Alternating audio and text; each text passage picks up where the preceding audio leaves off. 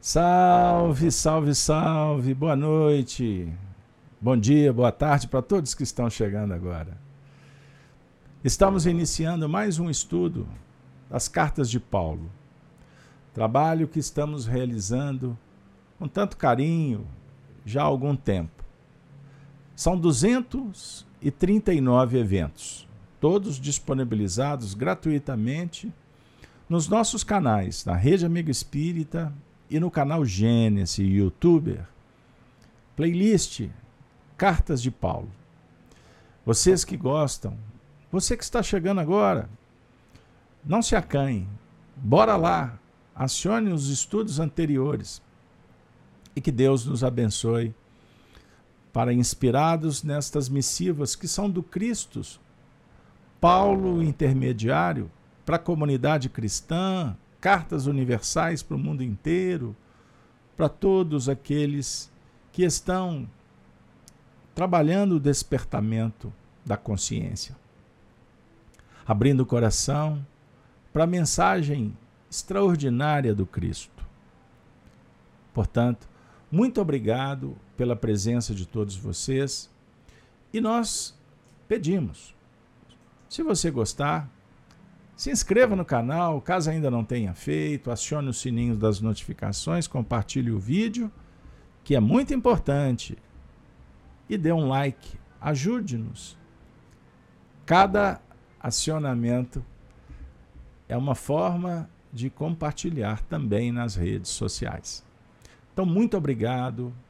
Bora lá para o tema de hoje. Um grande desafio, minha amiga, meu amigo Tema: Depois virá o fim. Aqueles que já estão conosco acompanhando sabem que nós estamos trabalhando com as cartas de Paulo, especificamente Carta aos Coríntios. Nós estamos trabalhando com a primeira, no 15 capítulo. E vamos agora disponibilizar para vocês em tela Lembrando ainda que aqueles que gostam do áudio, SoundCloud, Spotify, vocês acionam e podem baixar, ok? Para ouvir, para distribuir. Então, muito obrigado, espero que o áudio che esteja chegando bem para vocês, nota de 0 a 10 aí para nos ajudar.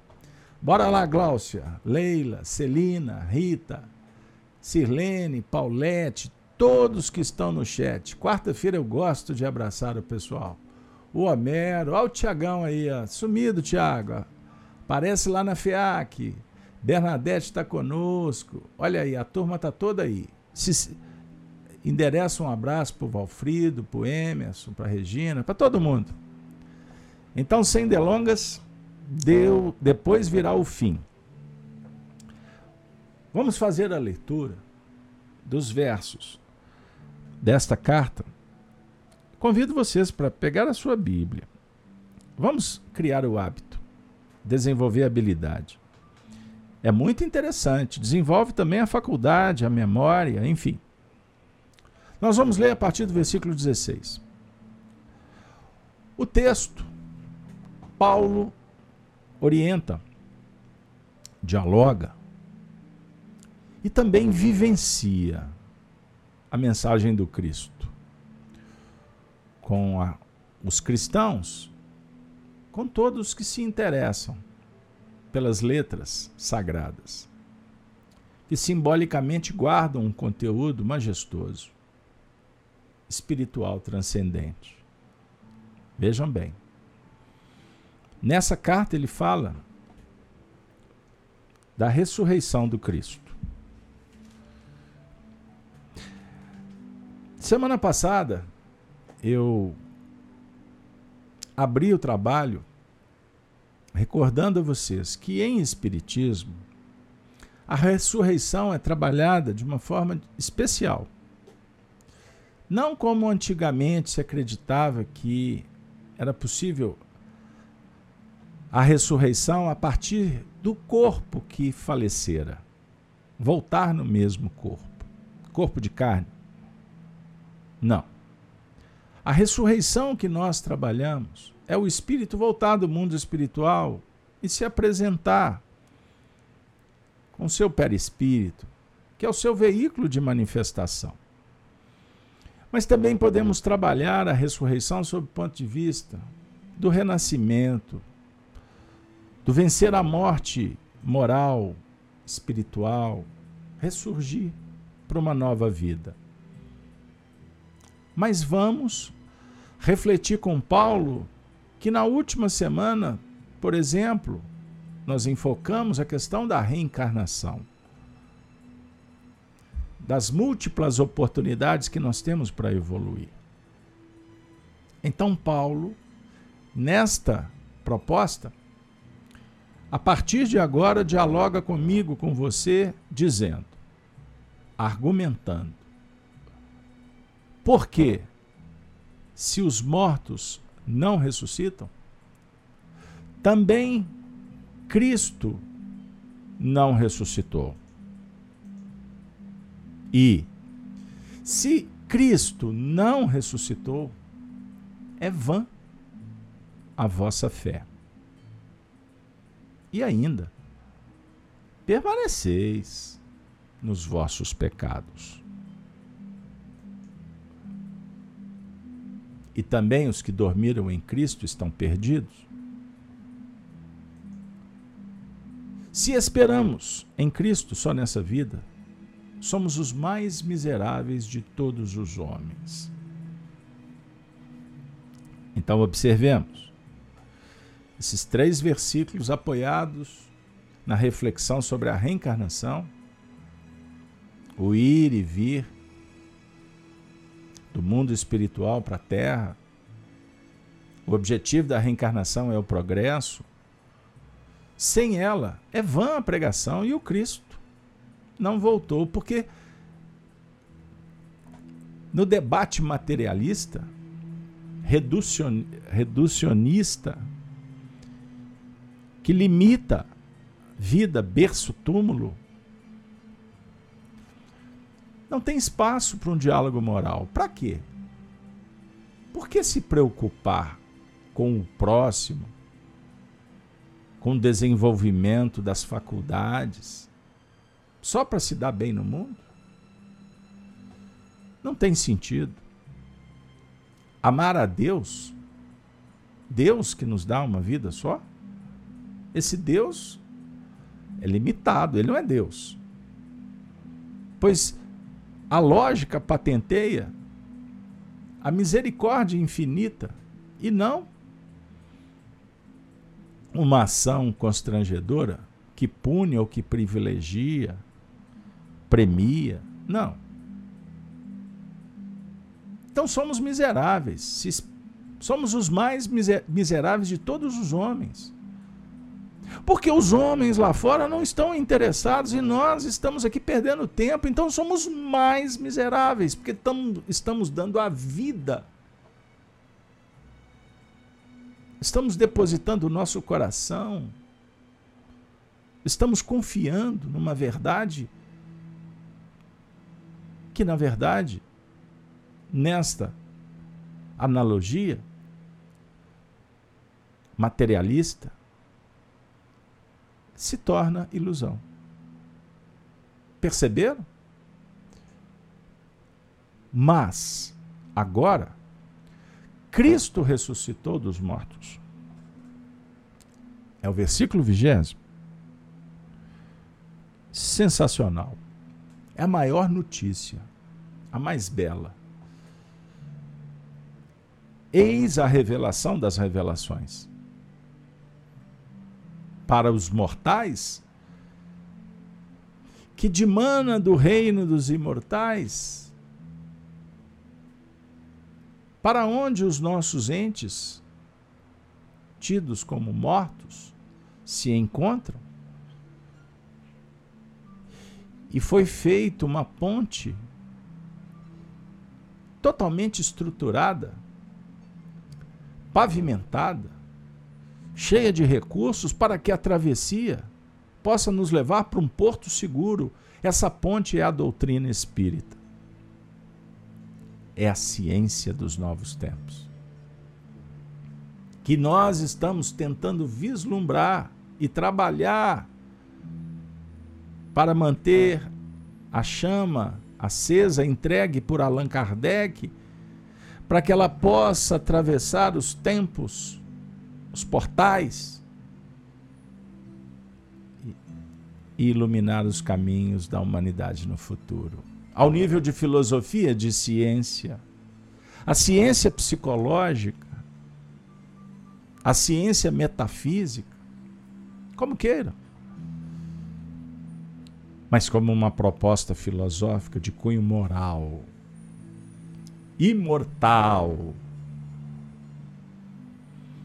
Parafraseando Marco Aurélio, filósofo romano, estoico, imperador do século III, a grande conselheira, a morte, que o homem precisa visualizar para se comprometer com a sua transformação, pois a morte nos faz recordar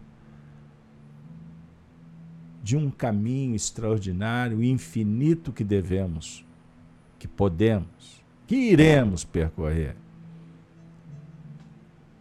Então a notícia é: agora, nesse momento, Cristo ressuscitou dos mortos, da ignorância, das trevas, dos umbrais, das regiões abismais.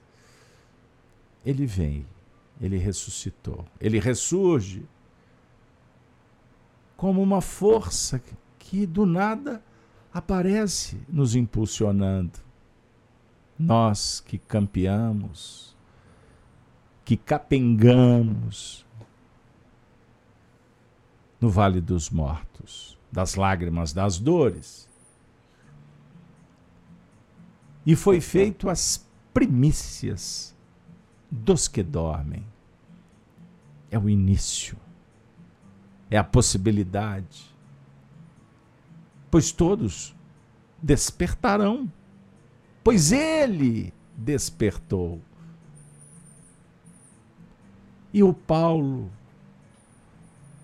nos convida a mergulhar no Antigo Testamento e nos faz recordar de uma passagem simbólica e dizendo assim: Porque assim como a morte veio por um homem,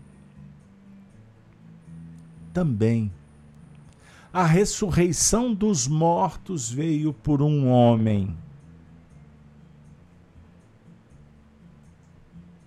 Porque assim, como todos morreram em Adão, assim também todos serão vivificados em Cristo. Sensacional. Mas cada um por sua ordem. Cristo, as primícias depois os que são de Cristo na sua vinda. Depois virá o fim. Quando, quando tiver entregado o reino a Deus, ao Pai, e quando houver aniquilado todo império e toda a potestade e força. O fim. Sensacional. Eu disse para vocês, estudar as Escrituras, nessa escola filosófica paulina, sugere para nós muitas surpresas, novidades. Boa nova. Observem nessa abertura, poucos versículos são suficientes para abrir ângulos, abrirmos páginas e mergulhar com profundidade, de uma forma tranquila, em águas serenas da nossa intimidade, para promover um batismo. A metanoia a mudança da mente, da nossa forma de ver, de decodificar, de perceber, lidando com o imaginário, mas ao mesmo tempo estabelecendo afinidade com vultos, com espíritos, com professores, com histórias, para que a gente possa construir um cenário próprio, ideias que sejam suas, e não nos apoiarmos no imaginário ilusório que vem ou que está lá fora. De chegar num ponto em que as nossas escolhas sejam conscientes, nos vinculando à nossa essência espiritual. E não mais trabalharmos nos planos egóicos o interesse pessoal, alimentando imperfeições, o egoísmo, o orgulho, a vaidade, o desamor, o ódio, impedimentos, violentos, intolerantes, ruinosos, ruidosos. Essência, é necessário trabalharmos a consciência. A consciência, na verdade, é aquele movimento em que nós vamos lidar com um entendimento, um estudo aprofundado sobre o ponto de vista do código moral que todos temos gravados em potencial dentro da nossa essência, do nosso espírito, do nosso ser, projetando um grande self, a completude. E desarticulando gradativamente essas nossas imperfeições que foram geradas por comportamentos repetidos, que geraram fixações, cristalizações, e nós caminhamos na esteira da evolução até chegar nesse momento especial. Superamos? Superamos, é verdade? O nosso movimento que nos matriculou nas faixas dos animais, que se impulsionavam a partir das, dos seus instintos, dos princípios de preservação, de perpetuação. Olha que interessante. Movimentando em emoções primárias, como o medo, o prazer, o desejo. Quando nós chegamos na fase hominal, pensamento contínuo, análise, escolhas. Num primeiro momento, Kardec ensina zerados, sem compromissos, sem conspurcações com o, o código moral que estava dentro e que vem em processo de despertamento.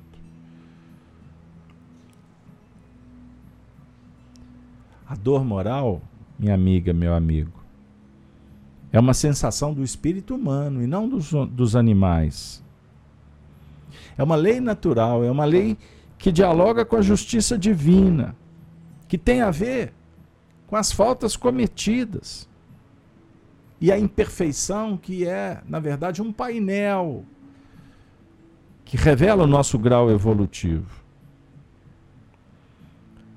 Hoje, o mal voluntário e, e facultativo, quem o faz escolhe de própria vontade e é o único responsável pelo chamado castigo ou consequência natural que dele decorre, que é a dor ou o sofrimento moral. Nós perpassamos esses estágios para caminhar para uma liberdade mais ampla, que é o fundamento da justiça divina, tanto no mundo físico quanto no mundo espiritual. Isso é sensacional. Paulo, quando traz para nós essa reflexão que a gente costuma ler, não entender.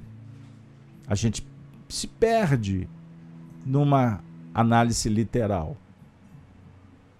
Quando ele cita, por exemplo, todos morreram em Adão, assim também todos serão vivificados em Cristo. Ele, ele está nos chamando para refletirmos, afinal de contas, sobre todo um processo de evolução interna. Pois Adão representa um despertar da consciência para estabelecer um périplo, uma viagem evolutiva,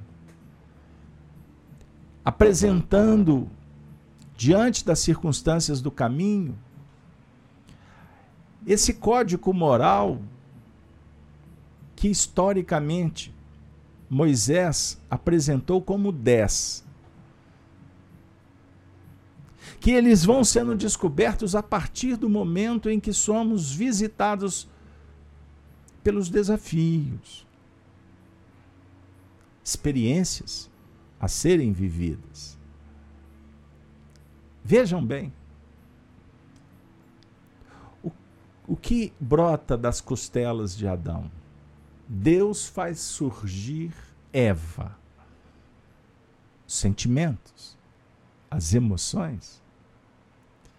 E simbolicamente Adão e Eva percorrem o espaço, vivem no tempo, que na verdade é a configuração da nossa própria estrutura mental. E nos primeiros movimentos é um paraíso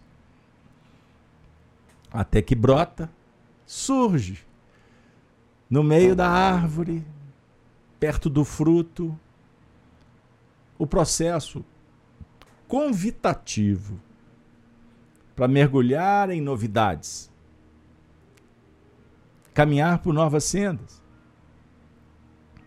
Chamar, o chamado desejo. Isso é muito importante para a gente pensar o desejo. Vai gerar paixões, o prazer. E que nós teremos que lidar com inteligência sobre os impactos desafiadores, como disse anteriormente, pelas surpresas do caminho, nascendo, morrendo, alegres e infelizes, com decepção, com alegria, com nojo, com asco, mas também com encantamento, aprendendo a poetizar, a musicar, a dançar, a bailar, a dizer sim, a dizer não, a escorregar, cair, tropeçar. É evolução. É evolução. Mas, sobre o ponto de vista moral, vale recordar que nós entramos numa fase em que o espírito é sempre o arbítrio de seu próprio destino. Então, o que é a morte? A morte, na verdade, representa o engano, o erro. Se antes trabalhávamos como princípio espiritual para lidar com leis naturais, que são as leis físicas e fisiológicas, com Jesus, que chega no momento especial da nossa evolução para dialogar conosco sobre as leis da alma. Percebam bem. E essas leis, o Espiritismo nos, nolas apresenta de uma forma muito especial. Estão gravadas na sua intimidade.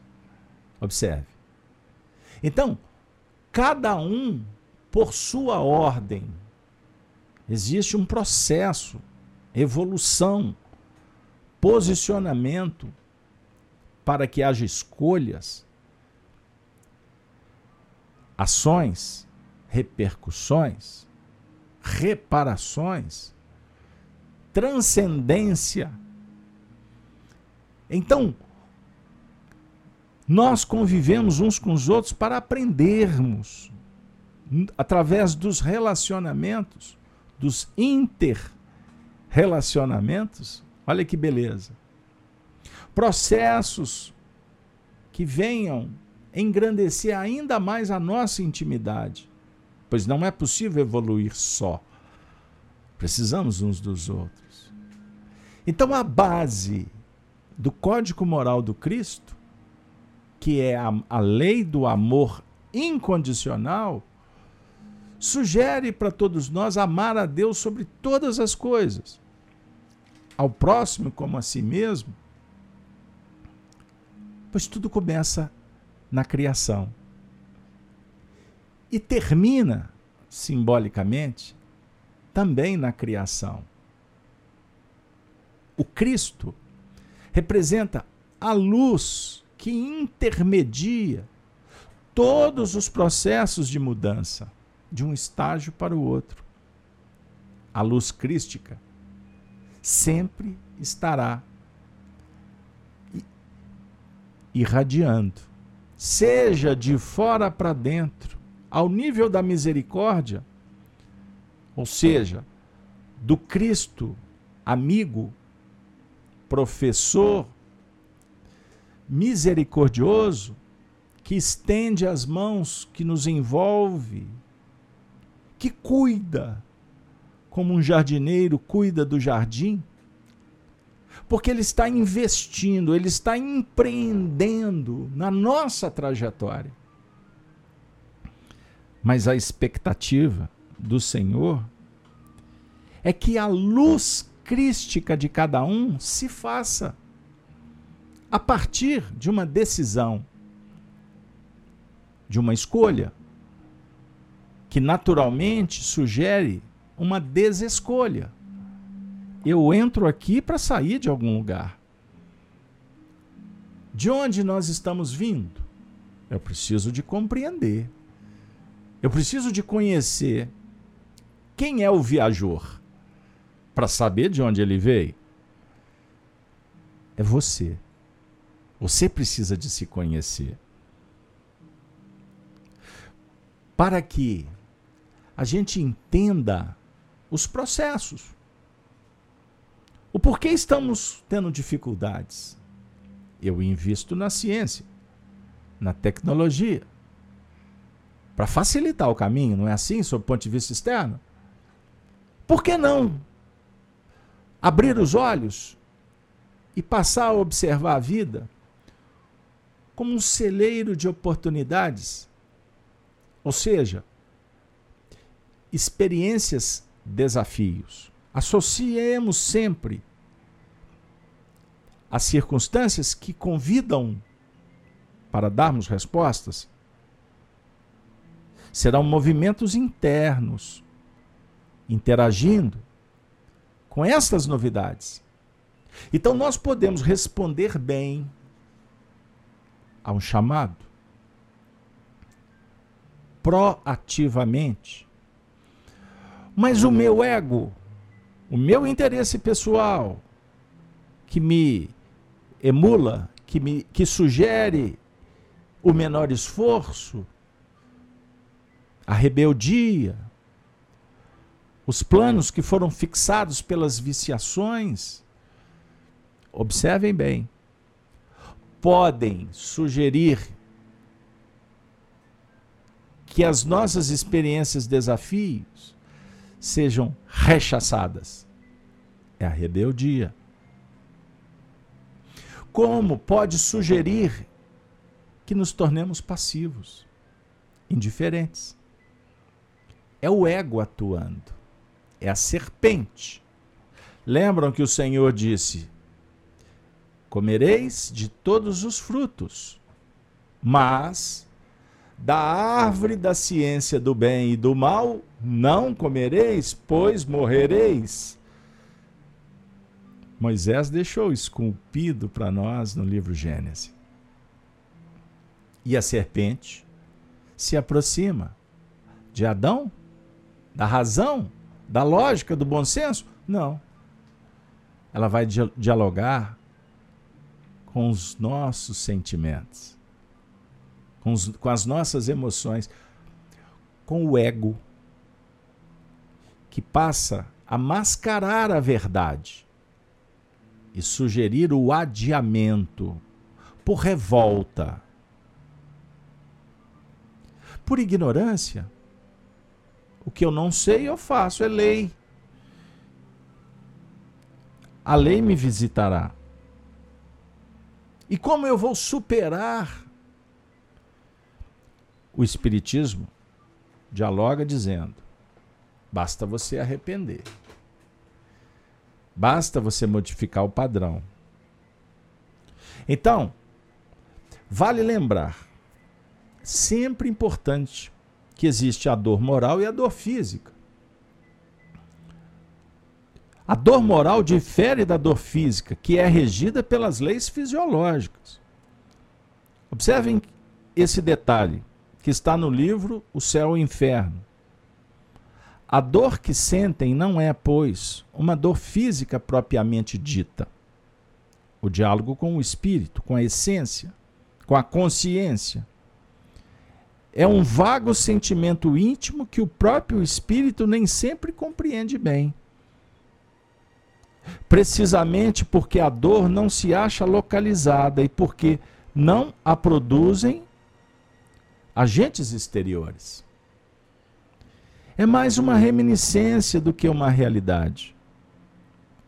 Reminiscência, porém, igualmente penosa. Algumas vezes, entretanto, há mais do que isso.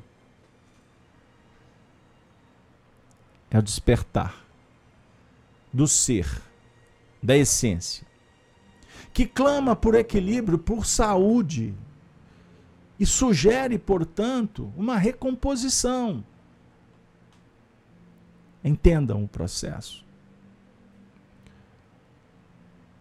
O diálogo do Cristo ressurgindo dentre os mortos e Paulo apresentando na dinâmica que depois de todo um processo de evolução, quando equilibrarmos, aprendermos a administrar, escolhendo o caminho do meio, em busca da harmonia, permitindo que a nossa essência crística passe a reinar solenemente na nossa intimidade, nós vamos desarticulando gradativamente o interesse egóico e o Cristo modelando as virtudes para que os ciclos se renovem e a gente atinja o fim. A completude. É um processo. Possivelmente alguns vieram à nossa live, o nosso programa, talvez pensando que iríamos falar do fim sob o ponto de vista externo. O diálogo espiritual é atemporal. Por mais que, os, que nós encontremos profecias escatológicas, finalísticas, o Evangelho propõe essa reflexão também. O fim da vida. A morte é a definidora do destino. É a escatologia na sua, no seu processo de completude ou da completude. Existe o diálogo da escatologia universal da humanidade. Sobre o ponto de vista individual, depois da morte, para onde? O que fazer? Qual a condição? Nas doutrinas antigas, céu, inferno, o meio termo. E quanto à humanidade? Vai cessar a vida? Vai haver uma hecatombe para que haja um juízo definidor, bodes, ovelhas. Os que dormem acordam naquele momento do grande julgamento. Minha amiga, meu amigo, nós estamos caminhando para uma era do ser imortal, psicológico, transcendental ainda não atingimos o clímax do homem psicológico. Nós vivemos a faixa, a era do homem tecnológico, tecnocrata. Por isso que campeia no mundo são as engenharias sociais que visam resultados que sabemos que são efêmeros. Porque não vão resolver o problema do espírito. Eliana, digite, se inspire na Gênese kardeciana. Gênese. Gerar, regerar vida. Gênese. Gênese de tudo isso. De todo o processo. O Cristo Jesus é o gestor da gênese planetária, de como começou e a sua destinação. Da mesma sorte que ele nos recebe, ele não nos concebe, porque ele não é Deus. Ele nos acolhe como irmãos que viemos de outros mundos. E ele revela o plenário, o cenário, a terra, o ar, o vento, o fogo, e carinhosamente diz: Eis a terra, arai, preparai,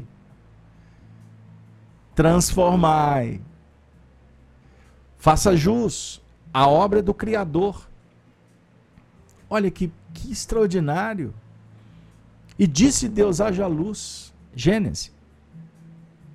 Gênesis no lar. É o evangelho que fazemos toda manhã no canal Gênesis. Vou fazer um merchan. Convido você a estar conosco. Sete horas, não se esqueça. Mas dá para assistir depois. Beleza, pessoal? Coloca Gênesis aí, quem está dizendo que tem dificuldade. Como insere o meu nome que pode ser que dá liga. não é difícil, não. Mas eu peço o pessoal colocar no chat o endereço. Mas continuando. Brilha a vossa luz, ou melhor, disse Deus haja luz. Olha que extraordinário. Disse Deus, criou o universo. O dizer é a manifestação do ser, do ser que está se expondo, que está criando, que está co-criando. É luz de uma gradação. É uma luz relativa. Então nós fazemos luz, você é criador numa dinâmica temporal, relativa, finita. Não dá para me ver, verificar o infinito se eu não tenho autoridade, se eu não compreendo o finito que é a minha concepção, a minha realidade, a minha posição. Então virá o fim? Olha que espetáculo! Depois virá o fim. Depois do quê? O que, que o texto disse para gente? Cristo as primícias, depois os que são de Cristo na sua vinda. Ele foi para o mundo espiritual, ele voltou do mundo espiritual.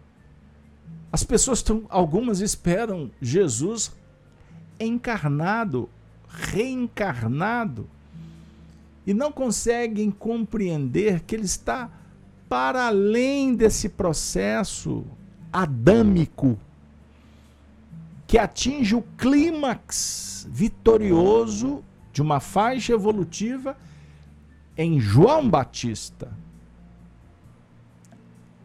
Caso Alberto não entendi, não. Eu vou explicar. Vamos para o texto? Jesus dissera, se referindo a João, dos nascidos de mulher, João é o maior. João representa a culminância evolutiva em bases da lei, desse código moral de virtudes, que na re realidade é base para um outro ciclo, que é o Cristo. É luz transcendente, superação total. Vencer, na linguagem oriental, o karma, ajustado num dharma extraordinário. Entendam aí resolvendo, reparando, mas muito mais do que isso, amando incondicionalmente. Não é pseudo-amor, não é amor condicional, é um amor pleno, sem condições, sem imposições. E para se chegar nessa condição, nós teremos que viver em plenitude todas as virtudes que são irmãs, todas que vão resolver os nossos dramas interrelacionais, intrarrelacionais, porque você dialoga contigo mesmo. Compreenderam? Movimentando na gratidão, na humildade, na resiliência, na paciência. Filhas da mansidão, os mansos herdarão a terra, dissera Jesus. O fim virá? Sim. Etapa. Etapa que foi superada. A Terra caminha para um processo de grandes mudanças. Não é o que estamos vendo? Não foi predito por Jesus? Antes de vir para cá, eu dialogava com um coração querido. E essa pessoa veio atormentada, preocupada, angustiada e também ansiosa. Angustiada pelo que estava acontecendo e ansiosa pelo que advirá. Eu disse: existe duas questões que precisamos de resolver. A chamada pré-ocupação e pós-ocupação. Pós-ocupação é um diálogo com a, com a angústia. Pré-ocupar a mente é um papo com a ansiedade. São anomalias, são disfunções que alimentamos estados emocionais desequilibrantes por rebeldia, por indiferença, porque não estamos agindo corretamente. Porque desconhecemos, porque ignoramos, ou porque o nosso ego tomou conta da nossa vida e nós perdemos a rédea a paixão fala muito mais alto. Então, eu me torno uma pessoa, por exemplo, quando reajo diante de uma experiência desafio, é, com reclamação. Eu, recla eu, eu vou repetindo atividades que vão fixando caracteres que se tornam doenças. Vamos um exemplo simples: o indivíduo é rebelde porque ele mora numa cidade muito quente. Ele passa o dia inteiro reclamando do calor. Sem nenhuma perspectiva do clima mudar, porque o, a região se caracteriza por aquele por aquele clima, na, principalmente em determinadas épocas. Ou o contrário, ele vive num lugar muito frio e passa ali a vida toda reclamando do frio. Perceberam? Nós vamos movimentando forças, desgastando e criando é, fixações que depois precisarão de terapêuticas. Naquele movimento da dramatização, do vitimismo. Está tudo errado. O marido, a esposa estão errados, o filho está errado, o mundo está todo errado. E o indivíduo passa o tempo todo nessa ciranda de reclamação. Pergunto para vocês: é agradável conversar nesse tom? Com esse enfoque? Ou então aquele outro, que a experiência desafio, ele se furta. Ele foge. Ele deixa de encarar. Com a desculpa, ah, tá tudo bem, depois resolve. Em ambos os casos, nós estamos fazendo opções, escolhas e perdendo oportunidades. Como podemos falar que a consciência vai estar limpa? Não, ela está conspurcada. Então, quando nós estamos em fase infantil, sob o ponto de vista espiritual, não há conflito. Mas a experiência, face às escolhas, mesmo na infantilidade, vão de alguma forma nos auxiliar, impactando para que a gente abra os olhos. Aí a gente convive com outras pessoas que estão vibrando em alta faixa. Que quando o desafio vem, ao invés de rebater, de reagir pela rebeldia, pela violência, pela intolerância, como eu disse, que vai repetindo, repetindo, repetindo e definindo uma personalidade é, com um caráter é, desequilibrante, ou a fuga espetaculosa, mas em todos esses movimentos, alimentando a dramatização e o vitimismo. Ou a gente subestima ou superestima as situações. E elas muitas vezes estão acontecendo no mesmo lar, com um coração do lado, e este, ao invés de indiferente ou rebelde, enfrenta, resolve. O drama de um é oportunidade para o outro. Esse outro está, então, adotando a chamada experiência ou aprendizado. Eu tenho trabalhado esses temas porque eles são muito esclarecedores. Toda experiência é um desafio, mas depende de você encarar e transformar em oportunidade, em aprendizado. Todos os problemas resolvidos, todas as conquistas, das atitudes mais simples, elas trazem o quê? Bem-estar é diferente do prazer, do sensualismo. Vejam aí, do consumismo, que é um diálogo com a ilusão, com o materialismo, que está sangrando a sociedade, que está dilacerando as famílias de uma forma abusiva e não mais velada como há algum tempo atrás dissuadida. Não. A cumplicidade antes escondida, agora ela está nas redes sociais. E os indivíduos, muitos, não estão minimamente preocupados com a questão ética, moral. Ou seja, sistemas que idiotizam, que hipnotizam, e que naturalmente dividem, criam rupturas. E observem o porquê que o mundo anda tão polarizado, tão cheio de ódio.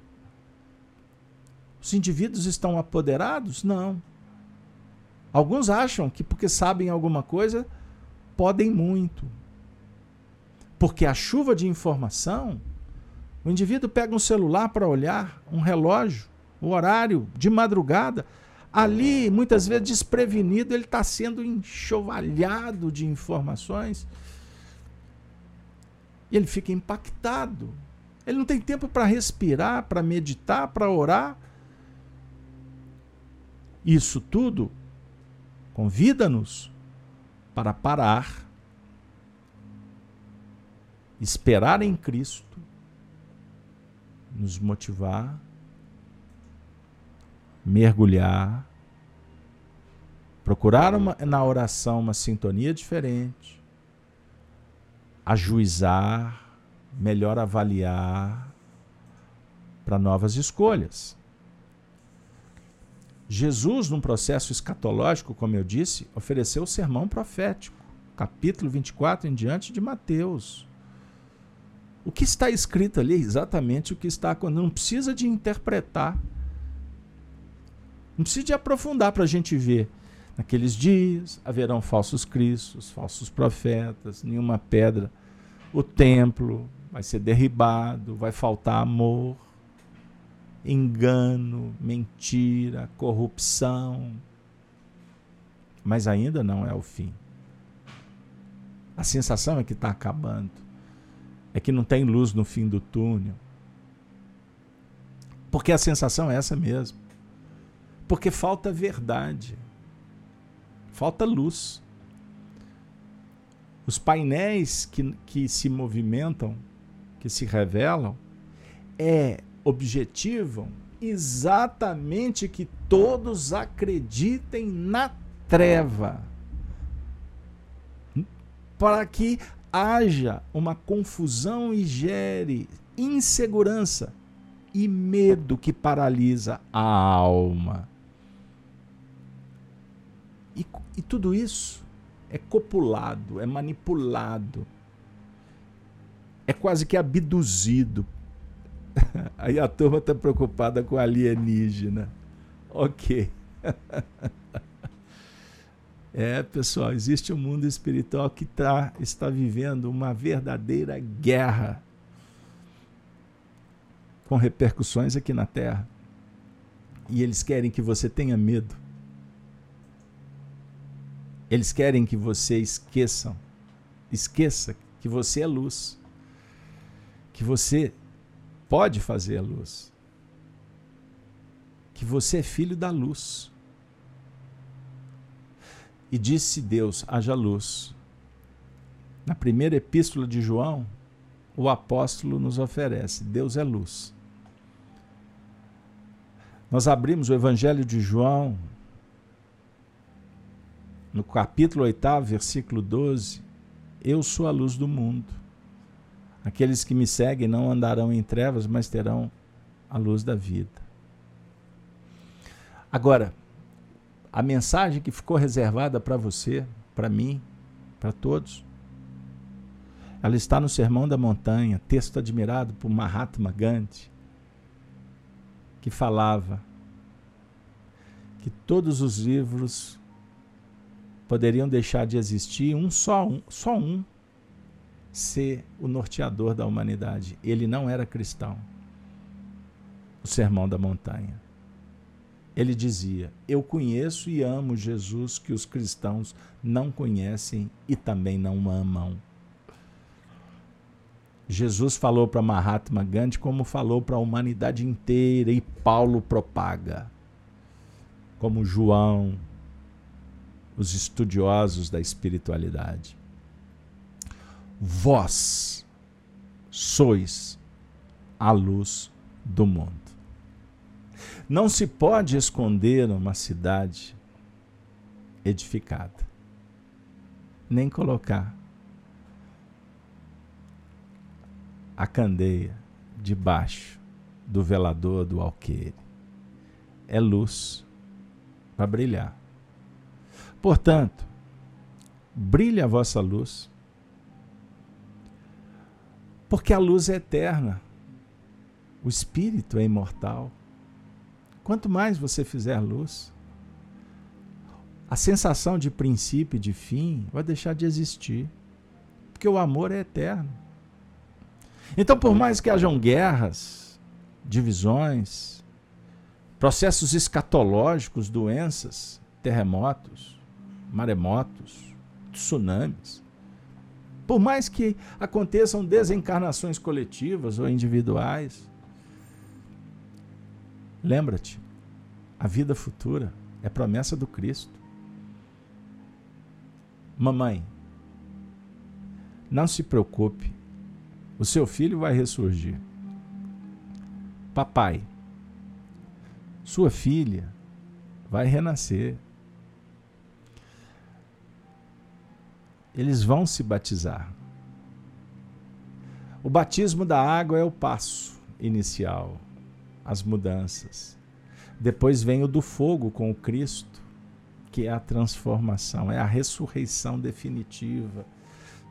Mas nós não podemos esquecer casais amigos. Você que se sente só, você não está só. Você tem apoio espiritual. Aqueles que viraram as costas, é uma questão de tempo, depois voltam. O filho pródigo, lembra? Decepção, desilusão, foi porque você apostou errado. Você esqueceu que todos somos imperfeitos. Todos estamos marchando na direção do acerto, do bem, da justiça, da moral. Agora é certo, você não pode se contaminar. Então é melhor esperar, aguarda. A justiça divina, certa feita, disse Emmanuel para Chico Xavier, é misericórdia plena. A justiça humana cheira violência. Então por quê? Não justifica. Saiba que os grandes males do mundo eles são alimentados por nós mesmos, que não sabemos esperar, que exigimos o que o outro não consegue dar. É isso. O nosso ego é que está ferido. Orgulho, vaidade. Ah, eu queria todos ajoelhados nos meus pés. Presunção. Eu queria que todos pensassem como eu penso beatitude intelectual? Arrogância. Diversidades, opções. Estamos vendo os falsos profetismos, fake news. Veja o que andam publicando na sua televisão. Então, sabe o que tu faz? Dica. Procure outros lugares.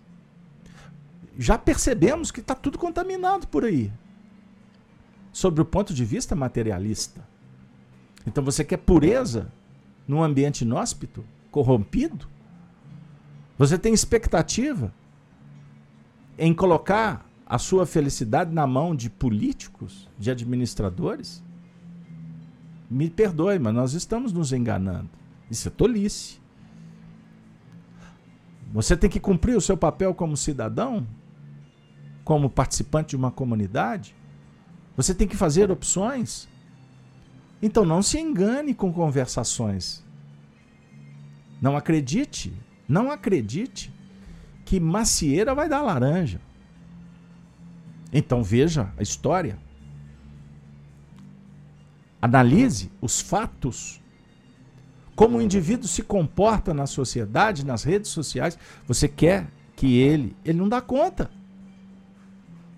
Então não diga que você não sabe, porque hoje nós já temos condições de vasculhar muitas coisas. Agora saiba também que tudo muda.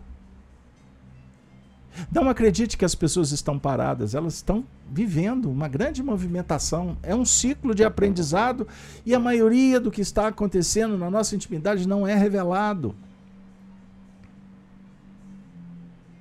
Compreenderam?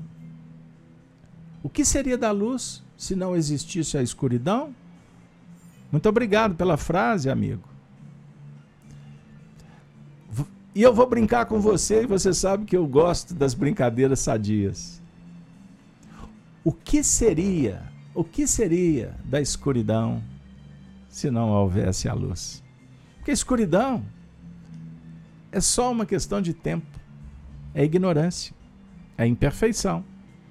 E a luz não combate a treva. A luz se posiciona intermediando a verdade. Perceberam? Então não tenha medo. A treva, a escuridão, é uma questão cíclica. E esperem, aguardem, pois os Espíritos têm nos dito que ótimas notícias estão a caminho muitas coisas vão mudar para melhor. Então, não entregue o jogo. Não jogue a toalha. Mantenha-te com fé, com esperança, trabalhando, sendo proativo.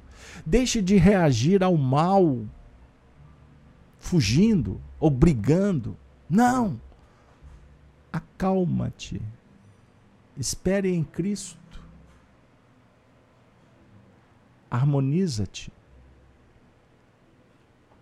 Amigo e amiga, o fim, o fim do materialismo, você vai ver isso. Você vai ver o fim de todas as conspurcações, adulterações, corrupções. Sabe por quê? Porque você já está interessado numa vida melhor. Você já está elevando o seu padrão. Você já está em conexão com Jesus, com os bons espíritos. Tanto é verdade que você está aqui, num ambiente simples, amigo, fraterno, respeitoso.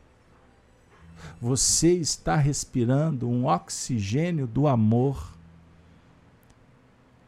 Então, inale o bem e ofereça bondade, gratidão paciência, perdão, pois a treva, a doença, o descompasso,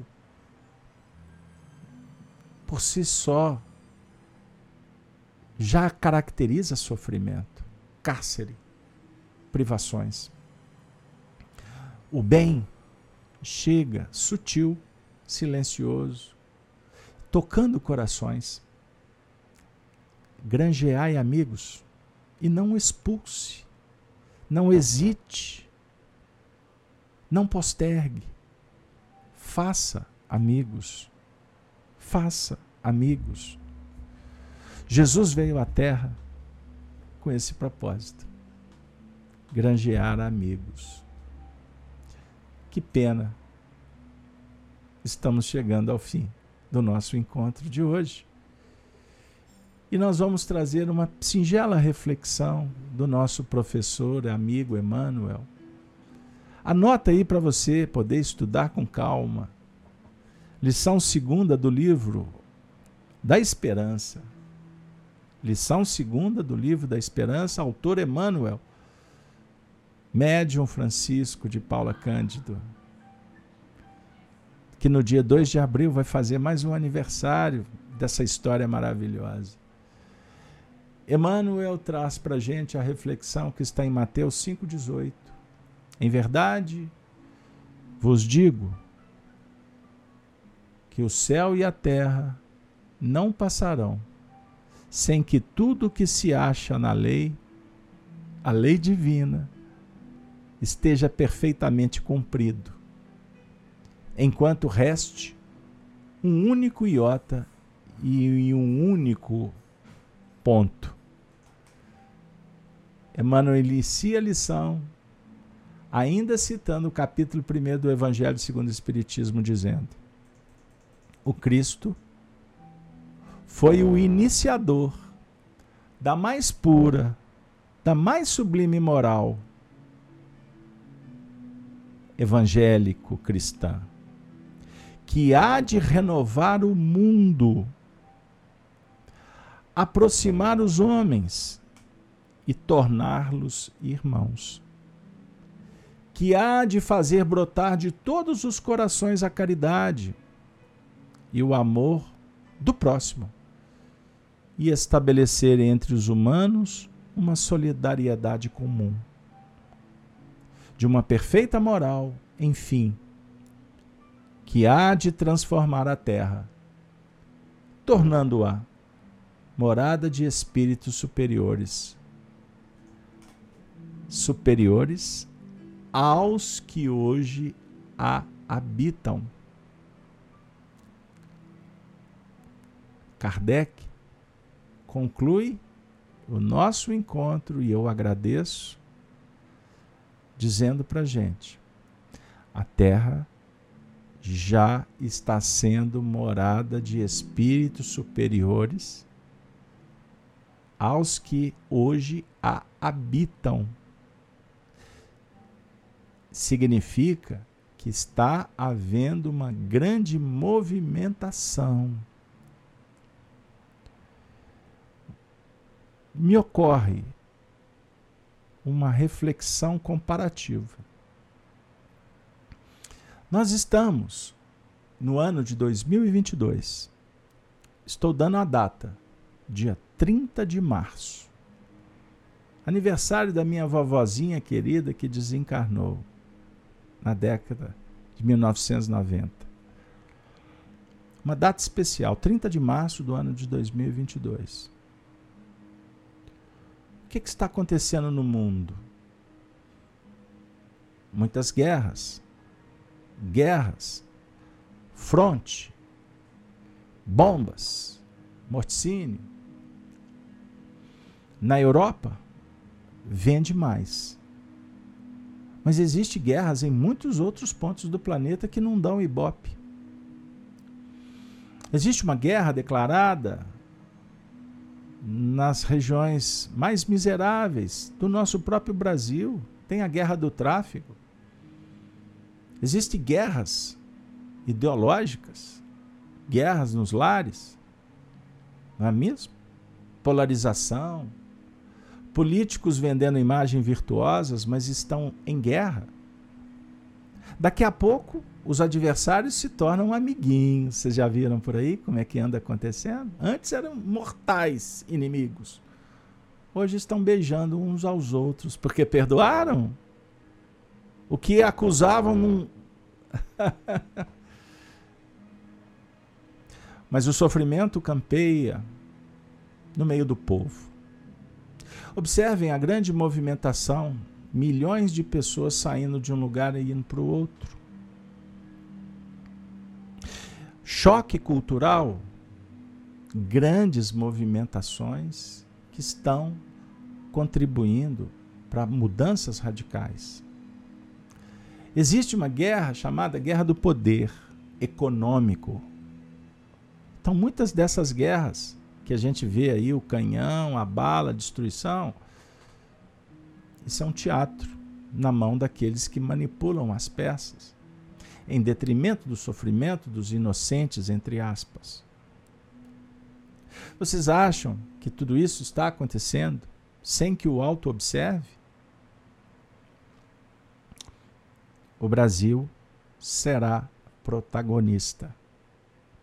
O Brasil tem uma missão de ser o coração do mundo e a pátria do Evangelho. O Brasil não daqueles que não são brasileiros, apenas nasceram aqui e são grupos que representam milhões. Porque o brasileiro verdadeiro é aquele que, que vibra, que dá a vida pelo país e não por ideologias e não transferem a felicidade para estes pseudos representantes. Você, todos que frequentam esse canal, estão sendo chamados para serem cidadãos brasileiros. Abraçarem a bandeira do Brasil. Serem verdadeiros brasileiros. Que amam suas tradições, suas famílias que sonham de um Brasil melhor para os seus filhos, que são honrados, que trabalham independente da classe social, pois as diferenças são importantes. Mesmo que nos sensibilizemos e lutemos contra a miséria, mas existe um processo chamado mérito, organização social. Precisamos de respeitar a Constituição do país, a carta que nos liberta, que nos orienta. Nós precisamos de valorizar o Brasil das religiões católicas, evangélicas, neopentecostais, umbandistas, o candomblé, os espíritas, os budistas, o islamismo. Nós precisamos de ter espaço cultural, mas a cultura que enaltece o ser e não a pobreza popular da carne, do hedonismo, do sexismo de crianças, da conspurcação dos nossos jovens. Um Brasil que vai oferecer grãos para o mundo, mas um Brasil que vai triplicar a população, porque temos espaço para isso. Por isso precisamos de pessoas corajosas, honestas, pessoas que estão compromissadas com a verdade e não com a justiça que sustenta apenas o interesse, que idiotiza as massas, que esfacela a educação e que mata o seu povo. Nós precisamos de um Brasil que possa ser representante da fraternidade, da união das nações, não por interesses materiais, mas um Brasil que dá exemplo de civilidade, de evangelho, de fraternidade, de isenção com relação a essas brigas que são fogo fato com prazo determinado para acabar. É o Brasil do Cristo. É o Brasil de grandes brasileiros. E sem qualquer proselitismo espiritista. Um Brasil que teve um cidadão que pode ser considerado, na história, até agora, um grande apóstolo que deu a vida pelo Cristo, que viveu com o Cristo, que a sua bandeira foi a da caridade, o Evangelho. Um homem simples, que viveu nessas terras das Minas Gerais, como um grande mineiro, que tinha o coração aberto para todos, para as crianças, para os jovens, para os velhos, que deu oportunidade para trabalhadores de todas as idades, mas também abençoou aqueles que sofriam nos cárceres, nos hospitais. Ele distribuiu pão, para uma infinidade de pessoas que ele nem conhecia. Quando perguntavam sobre os políticos, eles sempre diziam que eles estavam lutando. Quando foi acusado injustamente, ele disse: Ah, são boas pessoas, estão tentando acertar. Quando envolvido por tramas ardilosas da imprensa, com suas narrativas ideológicas, Ele respondia: Deus é Deus de todos, inclusive de vocês. Sejamos filhos do Altíssimo.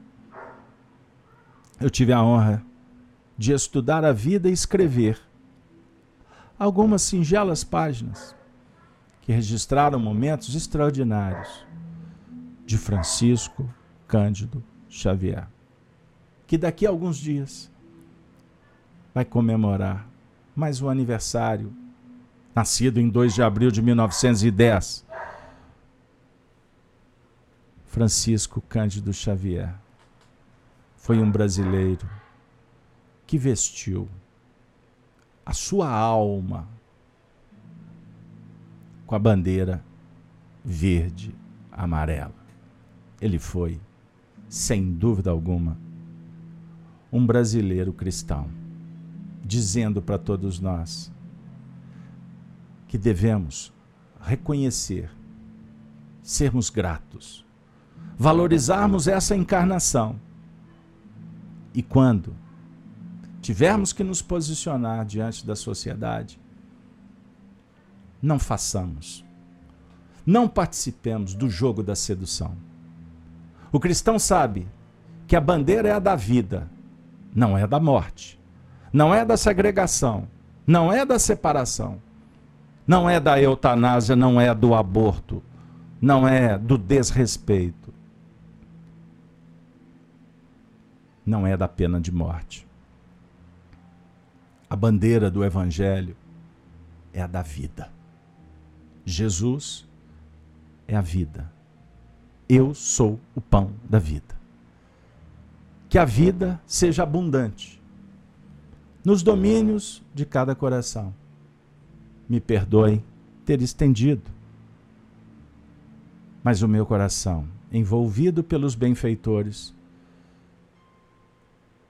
foi depositado no altar sagrado, na entrega do, para o bom combate. Que tenhamos cada vez mais esperança e fé em nossos corações. Pois, repito, em nome dos Espíritos, bons ventos se aproximam do teu coração, dos nossos corações. Com a saudação dos cristãos dos primeiros tempos, chegamos ao momento de interromper. Cartas de Paulo. Mais um momento de entrega, de amizade, de bênçãos. Vamos nos despedir com a saudação dos cristãos dos primeiros tempos. Ave Cristo. Os que aspiram à glória de servir em seu nome te glorificam e saúdam. Ave Cristo. Ave Cristo. Ave Cristo.